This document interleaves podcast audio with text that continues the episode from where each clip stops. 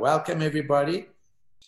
And uh, so, come on, Saints, let's uh, get ready and uh, turn to the Word. I feel this strongly on my heart, and especially this particular time of lockdown and the way things have, have impacted so many people. But just uh, one of the things that I want to state right at the beginning before we get into this teaching, and I've got to get to it quickly because we need to have time to break bread together share of the cup. But I believe in prosperity. Absolutely. I believe God wants to bless us. I believe in God's provision. Poverty is a curse, it's not God's desire. And I am completely convinced that with redemption comes lift economically, and God wants us to be blessed. His promise to Abraham was that through him he would bless all the families of the earth. And so, money in and of itself is not a curse, it's not a snare, it's not an ungodly, unholy thing. We need money, and uh, God wants us to be prosperous for the kingdom's sake and for the gospel's sake. That's why He tells us to seek first the kingdom and all its righteousness, and then all these things will be added unto us. And so I need to state that right at the beginning. But one of the things that finances and money and even provision can become a snare if we don't have it in its right order of priorities. It can entrap us and it can trap our emotions. It can uh, become a vision and an end in itself.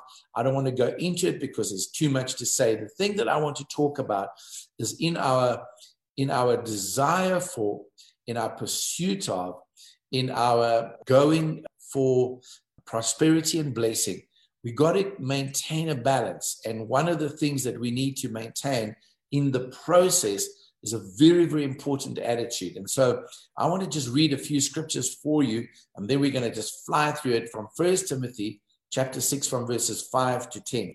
Paul says this, talking about some of the people there, and he said, constant friction between people of corrupt mind who have been robbed of the truth and who think that godliness is a means to financial gain. Now, you know, we're seeing that with some supposed men of God and prophets and things like this. But you know that all of us, you know, we can equate our Christianity as a means of financial gain. And especially in countries where it's predominantly Christian, you know, it can be a fad even for us to be Christian just to get an advantage and to get somewhere. But Paul said this, but godliness with contentment is great gain. I've got to repeat that godliness with contentment is great gain. Now, remember, the setting is he's talking about that some people are pushing for financial gain. Now, he's not saying don't have a goal and don't desire to be blessed. He's talking about the root there. He's talking about the attitude and the way that we get there and arrive there. He says, For we brought nothing into the world and we can take nothing out of it. But if we have food and clothing, we will be content with that. Those who want to get rich, just for getting rich's sake, fall into temptation and a trap and into many foolish and harmful desires that plunge people into ruin and destruction. And that's that imbalanced, disordered, wrong priority life for the love of money. Now, it's not money. Please, I hear so many people quoting this wrong. Yes, money is the root of all evil. No, it's not. Money is amoral, it doesn't have any morality you add morality to it. He says the love of money is a root of all kinds of evil, and some people eager for money have wandered from the faith and pierced themselves with many griefs. So this evening, let me rush through and talk about contentment. So we're in lockdown, and some people have been negatively affected, some people haven't. And uh, once unlock starts, we're going to start to see the economy's upswing. We're going to see God start to move. And I believe there's going to be a major restoration in the body of Christ and to every believer. But we need to be very careful that the lessons that we're learning and the hunger that we've gained for Jesus Himself in the lockdown is not abandoned for the sake of recovering our personal economy. So we must not be malcontents. We must not be a discontent. We cannot allow ourselves to become disgruntled and dissatisfied and become grumblers. You know, we need to understand and know the character of God um, in the whole process of becoming prosperous and seeking the blessing of God and maintaining the balance with contentment. You know, that discontentment or malcontent, you know, there are people who are malcontents. It doesn't matter how much they have, they're still not content. And the Lord doesn't want us to be like that. And it forms a major basis for incredible offense when you become a malcontent. You can get offended with God. You can get offended with others who looking and evidently are blessed we can also become malcontents because we are failing to recognize the blessing of God. I remember when I was a little boy, one of those old timey Pentecostal songs, and it's so beautiful, and I still I love it. And it says, Count your blessings, name them one by one, and it will surprise you what the Lord has done. And so, failure to recognize God's blessings. When we are a malcontent and discontent, we begin comparing ourselves with others instead of running our own race and running our own track with the Lord. Malcontents have um, false expectations of what prosperity is. You know, I, I, was doing a teaching on it once and I was reading up about it, and they say if you have a house and you've got one TV and a car, you're in the top almost 5% of the wealth, wealthy people, the, the bracket of wealth in the world. If you've got a car and a house and two TVs, you go up into the top, you know, sort of 3% of the wealth category in the world. So I think that we're fairly wealthy. So it's a matter of, you know, it's, it's all relevant. And so poor people living in really poor countries would look at many of us and they would classify us as extremely wealthy. Now, you know, God wants us blessed so that we can bless others and be a blessing to his kingdom. So let's not get into false expectations. And then one of the things that we really fail to do, and I mentioned it right at the end, and that is to close the circle on our budget. So it doesn't matter how much comes in, more goes out, and we fail to recognize the blessing of God. So let me just talk about what contentment isn't. Contentment isn't being indifferent to the suffering of others. Contentment is not giving into evil and injustice and tolerating wrong. Contentment is not eradicating a desire in your own heart for change and upliftment and growth and financial prosperity. It's not passivity. It's not capitulating. It's not surrender. It's not denial concerning the blessing of God. No, no. It's not the eradication and suppression, you know, and a fatalistic view going, well, oh, here I am, and this is where I'll be, and I guess I'll be poor all the rest of my life. And neither is it petulance, you know. It's not, you know, throwing a little temper tantrum like a little spoiled child, and he, and God doesn't care for me. It's not self-rejection. It's not despair. It's not panic. You know, oh well, I guess this is my lot in life, and I've just got to be satisfied with it. That is not contentment. That's dissatisfaction. So what is it? Contentment is an inner heart attitude, and it's an acceptance. Listen to this concerning God's provision for us. It's also an acceptance of your position in life and where you are right now and what task that God has given you. It's amazing that when all those people came to John the Baptist, amongst them the Pharisees, and he said, Who warned you to flee the coming wrath? The soldiers came to him and said, What must we do? And John's advice to him was, He said, Don't extort money and don't accuse people falsely. And he says, be content with your pay, with your salary. And so we'll move on from here. But contentment is a settled disposition, a hard attitude regarding God's gifts as sufficient, His assignments as appropriate for your life, and accepting where you are right now at this moment in life. But this acceptance of where you are right now just needs a little bit of definition. I've got a set of encyclopedias in my office in my library, and I quite like them. And this particular encyclopedia says this about contentment. It says, because our lot in life is related to the living God, who in his dealings with men always is propulsive. In other words, he's always propelling us. And because men energized by God are always on the move towards better things, Christian contentment is not resting in the status quo. Now, yeah, I've got to repeat that for us. I've got to say that again because that is so powerful. Listen to it. He said, contentment. What is contentment in life? He says, because our lot in life, where we are right now, is related to the living God, who is a living God, who in his dealings with men, who is always propelling us. And because men energized by God are always on the move, men and women, always on the move towards better things. Christian contentment then is not a resting in the status quo. Man, that's that's really powerful.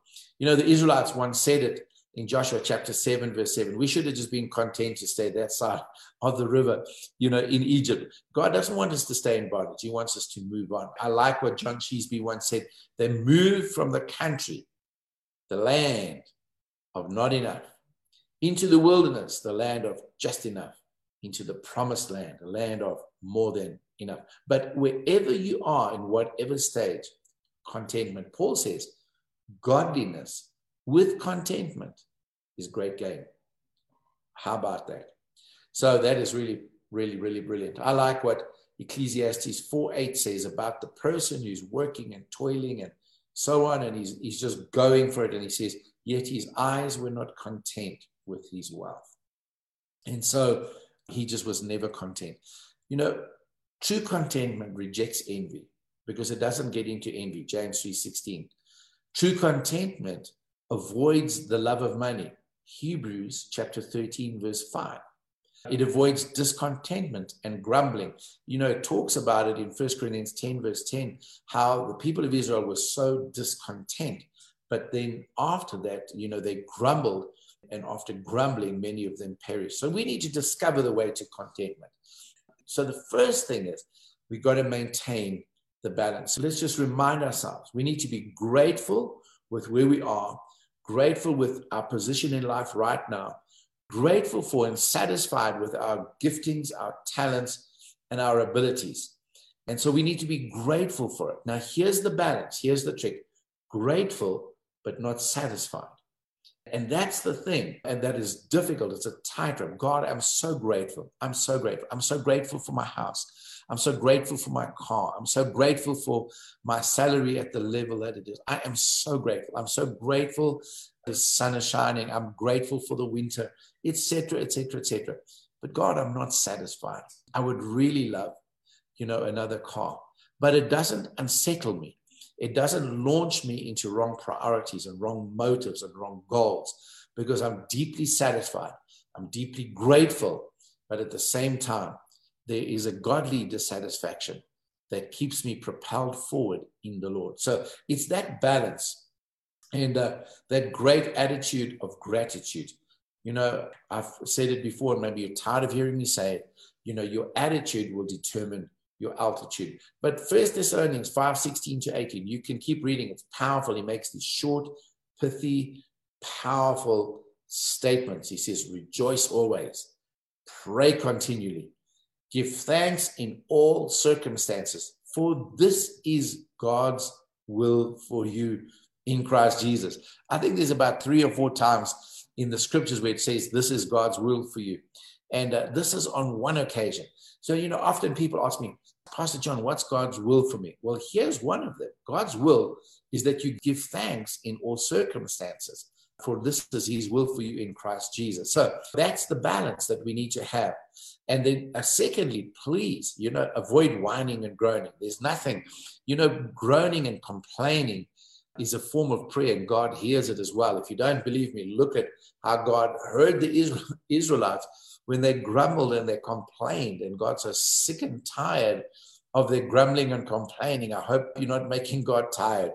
But whining or groaning is a statement that I've made. You know, there's a difference between whining and there's a difference between groaning. The groaning that I'm talking about is in Romans 8:23 when we talk about that groaning with the pregnant groaning, with deep earnest and longing and, and yearning for something greater. You know, that groaning, that expectation, that travail in the Lord uh, according to his will is very different from whining and moaning. And so we need to avoid that. So the third thing that I want to mention is to maintain the balance, move from whining to groaning in travail and prayer. Rather take it to God proactively in prayer, where you present your petitions and requests to God with thanksgiving. And then gain your expectations from your walk with God. You know, it's one of the things that I've learned in life. We came to this country poor, dirt broke, poor, with nothing, the worst car.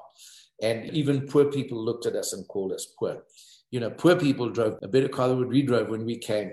here into the South Africa. We had no money. We took the church by faith, no income, no salary, no money. In my walk with God, God has blessed us. I've learned to gain my expectation from him and my walk with him. So, you know, I remember this guy, just one of those infectious, fervent, excited Christians.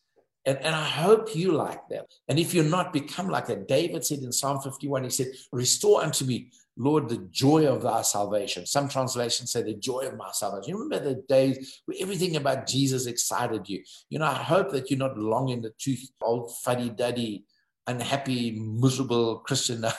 you know, let's get our joy back, get our excitement. But this brother was like that. And he was at work and he had an upcoming electricity bill and he had no money, no money, no money. So he kept telling the guys at work, man, you know, it's coming to D-Day. They're going to cut my electricity off, but God is going to provide, you know. And all the guys at work were non-believers. So they were going like, yeah, yeah, yeah, yeah, you know, right. So the next day he comes in and they're all a bit of mocking and teasing. And he goes, your God provided yet. He said, I'm telling you, before they cut off my electricity, God will provide. I'm sure of it. I've put my faith in him. I trust him. I'm a giver. God will bless me. And of course, the next day came, which was the day, I think it was the third or the fourth day. I think it went on for nearly a week. But anyway, so the day came the teasing, the bantering went on, and some of them were like rolling in the house. And anyway, the day came, and this was the day he had to pay his electricity bill. Otherwise, they were going to cut his electricity. And so he was still so positive and so excited. And so one of the guys called all the other guys to get together at work. Now they're all unbelievers. And they said, Yes, you know, I really feel sorry for this guy because he's going to get home today and they're, got, they're not going to have electricity. We'ren't be able to cook. Why don't we just pass the hat around and we all just throw some money in? Let's just help him pay his electricity bill. And of course they did that. And then they just said, you know, we passed the hat around and we just came up with this money and here's some money, go and pay your electricity bill. The guy immediately just started going, Thank you, Jesus. Thank you, Jesus. I knew you would never let me down. You know, he provided and he used those people. And so, you know, our walk with God must be where I, we get our expectations on. Just a little testimony to encourage you.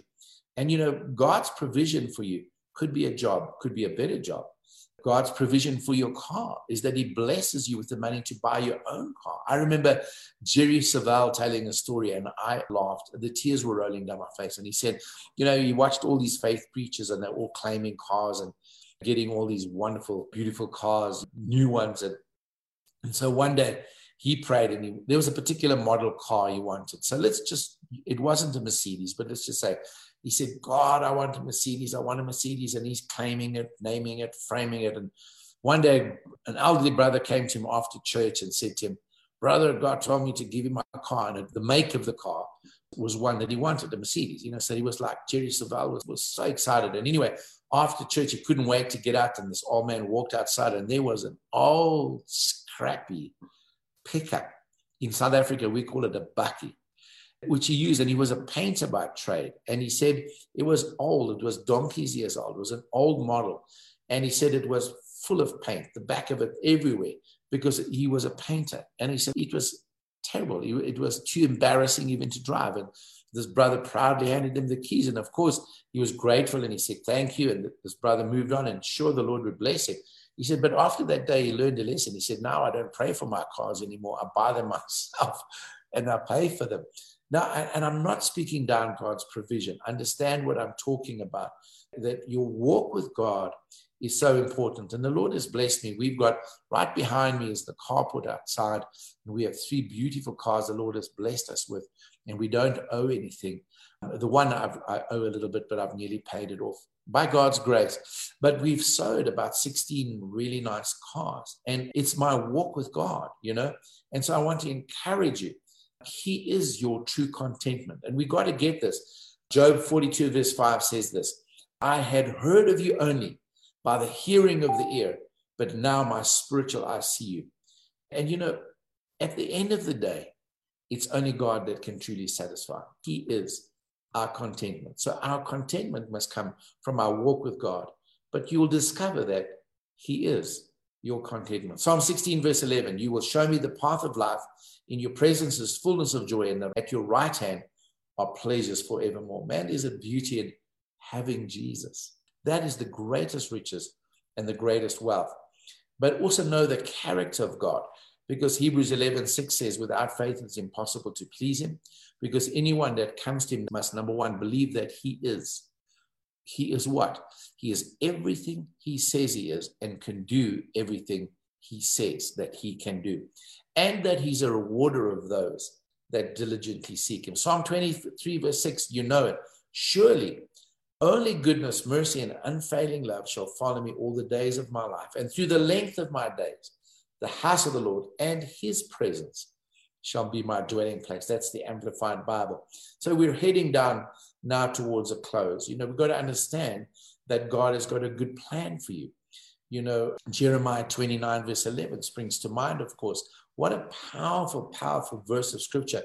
Right in the worst of times with impending exile, God says, I know the thoughts I have for you. I know the plans I have for you plans for a hope, plans for a future, plans for your well being, plans for an expected end in the King James. And that expected end is God's expected end for you. Man, it's beautiful. Romans 8:32 says in the Amplified, but he who did not withhold or spare even his own son, but gave him up for us all, will he not also, along with Jesus freely and graciously not give us all other things. And so we can have that expectation. So, a major one let your contentment be in Him, let your progress be in Him, let your plans and your desires for prosperity come from Him and walk the road of balance and with contentment. And so, the fourth point that I want to bring about is avoid comparison. We're very good at comparing. Psalm 72, where David looked at the wealthy, the rich, the healthy, and he said, You know, my foot almost slipped. I almost lost my footing because I, I was envious of their apparent prosperity. So, no, avoid comparison. You've got your own race to run. Listen to what Paul says in Second Corinthians 10, verse 12, Amplified Bible. Not that we have the audacity to venture to class or even to compare ourselves with some who exalt and furnish testimonials for themselves. However, when they measure themselves with themselves and compare themselves with one another, they are without understanding and behave unwisely. You know, we've got our track, we need to run it. And, uh, you know, if another Christian is being apparently blessed and you are apparently not seeing the same blessing, don't get into envy. Don't get into striving. Don't become jealous. Don't become despondent. Don't get angry with God and start to hold up your righteousness and say, Well, look, God, this is what I'm doing. And look at them, and they're not as holy as me, and you blessing them. Avoid that comparison. Paul says, You're behaving unwisely and without understanding. You know what I always take? And as I said, I started in this church dirt poor with no money. And people would come to church and you know they would tell me of new cars new furniture new houses or whatever and god is my witness every time they'd arrived at church with a new car and i was driving an old scrappy i would go out with them. I would lay hands. I would be excited for them. I would lay hands on the vehicle. I would pray. I would bless it. I would ooh and ah and be excited for them. And then i would go away and say well lord that means my car is close. My blessing is close. Because if you do it for one you can do it for another. And so avoid comparison, avoid jealousy, avoid competition. You know, be someone who's excited for someone else's blessing. Don't go like, you know, well, it's okay, you know, because you don't have enough Christian character to rejoice with them and say, What a beautiful car. Can we go for a drive? Man, let me pray over it that this car will be the best car you've ever driven. That'll give you no trouble, that it'll be accident free. May it be a blessing to you in Jesus' name. And I started doing that. Now, I've given away 16 cars, nice cars. My wife and I have given away 16 nice cars to people and blessed people. But we've been blessed with lovely vehicles. And I'm convinced that a lot of it is not only the sowing, but it's the maintenance of contentment in the process, being content with what I have. And so, the last point that I want to bring oh, yeah, let me just throw this in about comparison. Sometimes it's good to compare yourself with somebody who has much less than you to realize how much fortunate you are without any superiority on your side. And you'll realize how blessed you are. The last point that I want to talk about is gain wisdom for finance. One of the things that I've learned over the years, and pastoring this church is that how so many people have got so little wisdom for finances and they think that their tithes and offerings is the panacea, the fix all for bad financial management. Listen, you know, after your tithes and your offerings, let's just say you've got 85% left, you need wisdom for that money. You need to have wisdom for it and to do the right things with that money and be responsible for that money. And then God will bless you. Maybe sometime I'll talk a little bit about that. And so, wisdom for finance, close the circle, determine your level, close the circle, and don't fritter away money. Don't be a spendthrift. And when you close the circle on your spending, and have a budget, you will start to recognize when God blesses and you will recognize the money coming in. So close the circle. And then part of this I want to just talk about very quickly is good stewardship. Good stewardship. Good stewardship. Be a good steward. When I was driving that old Skodonki, scrappy, you know, it broke down more than what it drove and it cost me so much money to maintain it. One day I was complaining about the car and I was just, you know, wishing for another car and I was comparing it to someone else's car in our church who gets a new car just about every year and, and maybe three or four cars every year. And I was like, oh dear. And the Lord said to me, you need to change your attitude towards this car because this is the best car you have. It's not only the only car you have, but this is the best car you have. And the Lord said to me, if you would treat it like you would a new car, it would mean I could trust you with a new car. Wow. You know, my whole attitude changed. I started washing it and polishing it, even though it didn't deserve it. It had more dents and dings and scratches, and the paint was sunburnt and old. But I started looking after it, keeping it clean. I treated it like a new car. You know, it, the same thing happened to me one day when I was looking down at my trousers and they were threadbare, and I was going like, "Oh God, you know these my trousers. I mean, I look like a poor person. And the Lord said to me, They're your best trousers. He said, Look after them like you would new trousers, and then you'll have new trousers. And it wasn't long after that that a group of men got together and they said, Man, our pastor can't keep driving a car like that. And they clubbed in and they paid the monthly installments and bought me a brand new car, the first brand new car I ever had in my life. And you know, when that car was three years old, they did it again and got my second brand new car.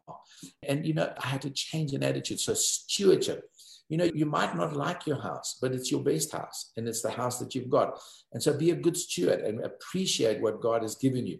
Then He can trust you with something better. But if you don't look after what you have, you can't look after better things. So, good stewardship. Paul's example in closing and then we're going to come to communion. And that is this. Listen to what the Apostle Paul said. This is the great Apostle Paul, next to Jesus, the greatest man that ever lived. He said, and talking to the Philippian church, and he had the liberty with them to share his needs while he was in prison. And they had the liberty to minister to him. And so Paul was talking about this need, and he said, I'm not saying this because I am in need, even though he was in need. But, you know, Paul had Jesus. He, he had contentment. He said, listen to what he said, for I have learned to be content, whatever the circumstances. Now, here's a key. Here's a key. Because a lot of people are content when circumstances are good. They can learn to be content when they have enough money. But Paul says this I know what it is to be in need. In other words, to be short, to have lack. And I know what it is to have plenty. I have learned the secret of being content in any and every situation. I have learned the secret of being content in any and every situation, whether well fed or hungry, whether living in plenty or in want. And then that famous, famous, famous verse, Philippians 4:13, I can do all this, all things through him who gives me the strength. Maybe you've never heard that in context. And we quoted, you know, like I can go for this job interview. I can do this difficult job. I can get through this persecution because I can do all things through Christ who strengthens me. And it's true, that's true. But the context is Paul says, I can live in want, in need, and in plenty because I've learned the secret of being content because I can do all things through Christ who strengthens me. So I want to pray for you and bless you with that word, and I want to encourage you. Listen, lockdown is going to be over. Prophetic I want to just mention it. I want to just talk to you about it. I believe God is going to do something new, something fresh. There's going to be fresh oil poured out. I believe there's going to be surge of revivals. We've seen it. I've experienced it. I'm hearing of it. This upswing of miracles and healing. Whole families being healed, healed supernaturally of the COVID virus, and so on and so on and so on seeing people being blessed supernaturally in the most adverse circumstances and situations financially. I believe that there's going to be an upswing in the world economies. I believe your country, wherever you're watching from, is going to experience an economic revival.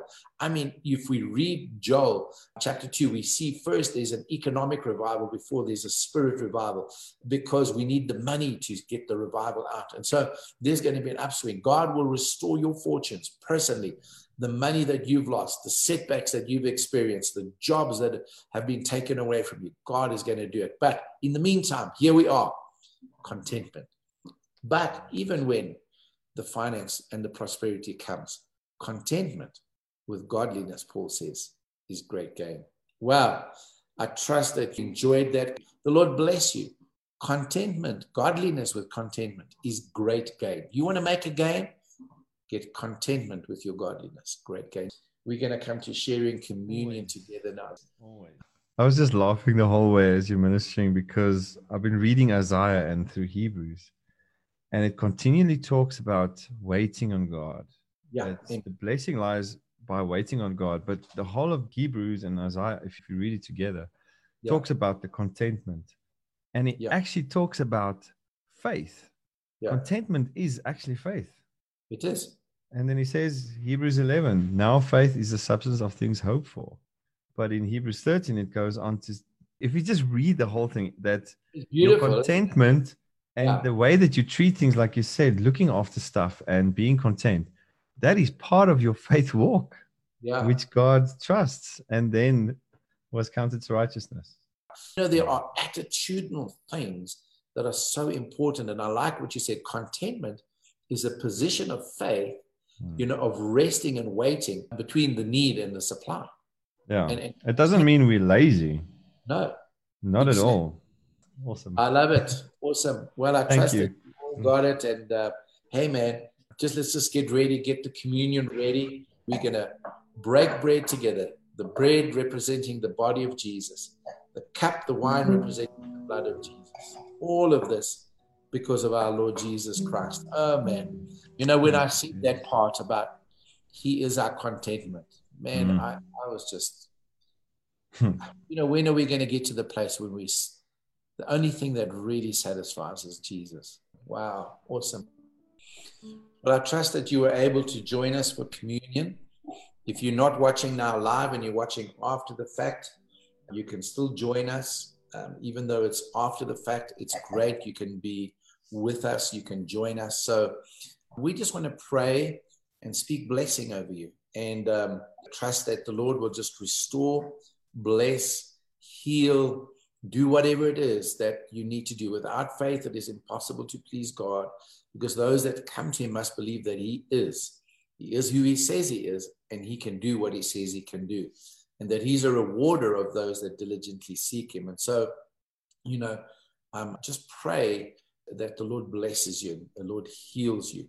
I just want to pray there's somebody that I'm sensing that um, it's almost like your heart has been taking strain. I think a little bit of concern and anxiety has come in, and naturally and understandably so. It seems to me that uh, what I'm sensing is that you're um, stressing a lot about your family and family members and, and what is happening with them spiritually and financially and other things. And there's come a strain on your physical heart. You're carrying them and you're carrying a deep emotion for them. And God just wants to touch you and strengthen your heart. You know, sometimes you feel like you can feel your heart is tired. You can feel that it's laboring. And sometimes your pulse is up. Sometimes it, it skips a beat, you know, it, it pumps irregularly. And so I just speak healing to your heart, your physical heart, but then also peace to your mind.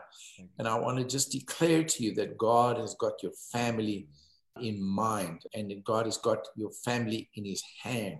And I want to tell you that God will intervene. We have a couple watching, and uh, they had experienced a tremendous miracle with their son who ran away. And when I prayed with them, I said, God is going to apprehend, He's going to arrest your son on the road where he's running. Wherever he's, God, you don't know where he is, but God knows where he is. And a little while later, that brother and, and the sister, and they said to me that the son was running away and he was on the road and he was hitchhiking and somewhere in the middle of South Africa. And a car pulled over and stopped. And, and the guy said to him, Get in where you're going. And started talking. And the person, the man that gave him a lift, was a pastor. started ministering to him and led him to Jesus. And then a little while after that, we baptized him in our pool. And so I want to just encourage you with your family. God knows where they're at. Trust Him and rest in the Lord. Don't labor in your prayers. And I understand as a parent, you know, so I'm speaking peace to your heart in the name of the Lord Jesus and provision. Johan, would you close out to speaking blessing over everybody? Amen. Amen. Thank you, Jesus. Father, we thank you for your presence. We thank you for your love. Lord, that you care for us far beyond our wildest dreams.